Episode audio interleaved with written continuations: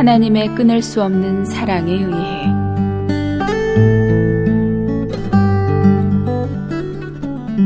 로마서 8장 39절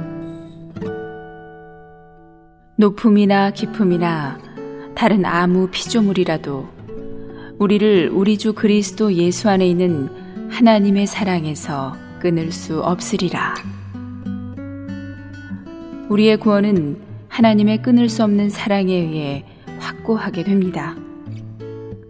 요한일서 4장 10절은 우리가 하나님을 사랑한 것이 아니요 오직 하나님이 우리를 사랑하사 우리 죄를 위하여 화해 제물로 그 아들을 보내셨습니다.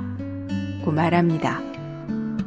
만일 우리가 하나님을 사랑했기 때문에 구원받은 것이라면 우리의 구원은 견고하지 못합니다.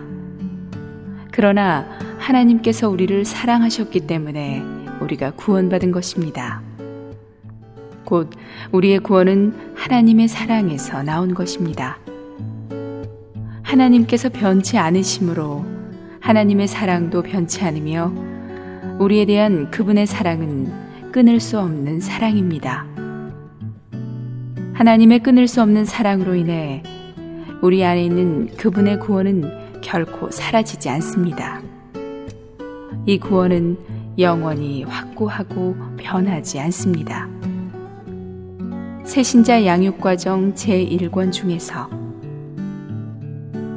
주님께서 선한 일을 시작하신 이상 그것을 완성시킨다는 사실을 아는 것은 우리에게 위로가 된다. 무디.